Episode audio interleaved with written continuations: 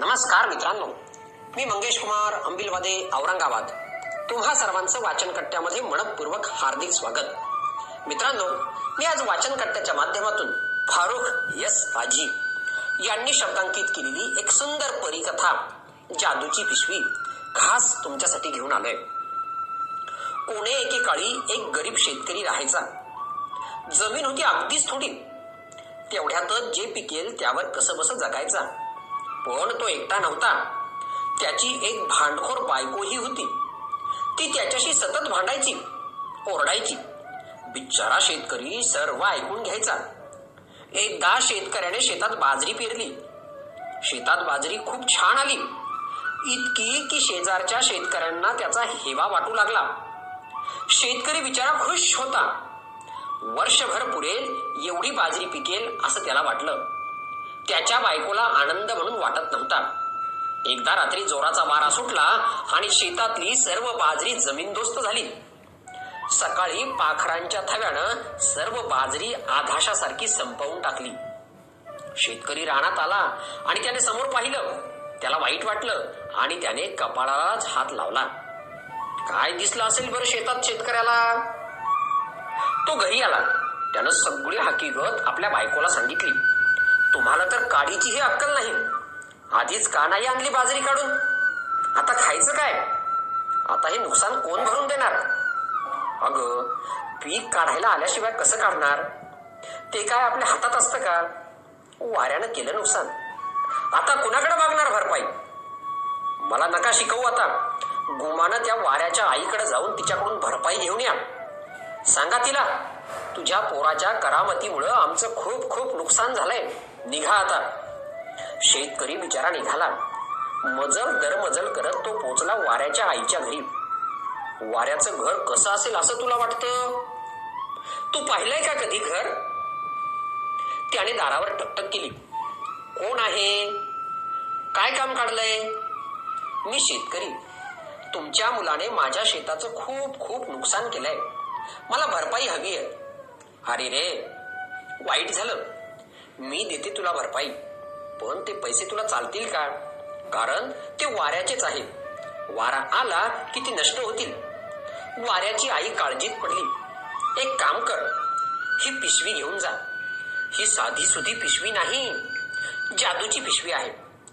पिशवी समोर ठेवून उघड उघड बये जेवायला दे असं म्हणायचं. त्यातून तुम्ही जे इच्छिता ते बाहेर पडेल. आणि बंद हो बये. आराम करू दे. असं म्हटलं की पिशवीचं तोंड आपोआप बंद होईल. शेतकऱ्यानं पिशवी घेतली.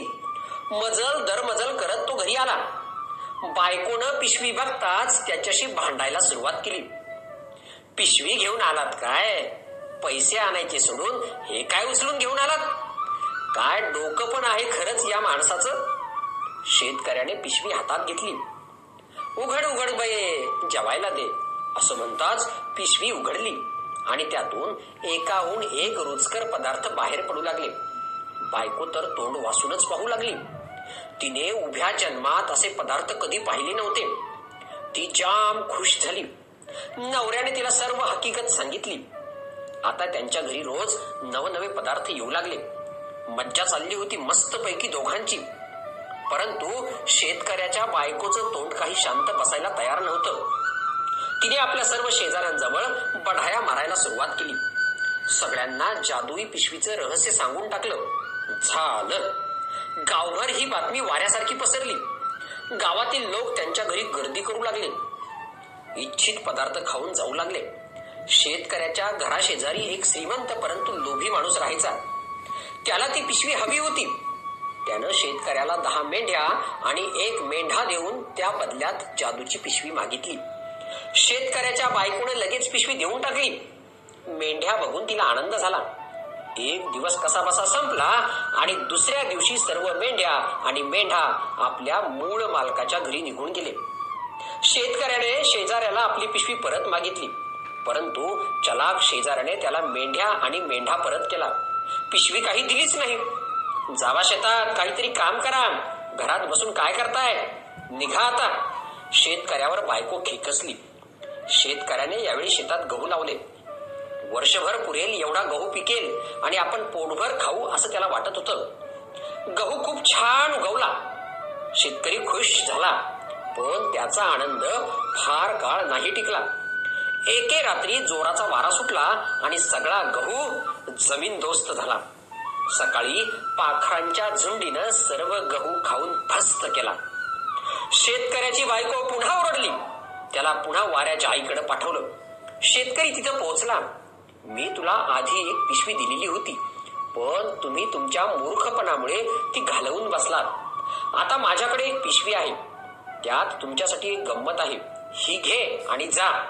लक्षात ठेव पिशवी उघडताना मागे जे तू मंत्र म्हणाला होतास तोच आताही म्हणायचा. पण बंद करताना मात्र वेगळाच मंत्र म्हणावा लागेल. बस कर बये पोट भरलं. विसरू नको. पिशवी उघडण्याचा कोणता मंत्र होता बरं तो? हा बरोबर. शेतकरी खुश झाला. त्याने काही अंतर चालून गेल्यावर पिशवी उघडली आणि त्यातून बाहेर आला एक चाबूक. मग काय? जोरदार धुलाई सुरू झाली. शेतकऱ्याला पिशवी बंद करायचा मंत्र आठवला. त्याने मंत्र म्हणताच पिशवी बंद झाली. घरी आल्यावर त्याने बायकोला पिशवी दिली. तो काही सांगणार तोवरच तिने पिशवी उघडली.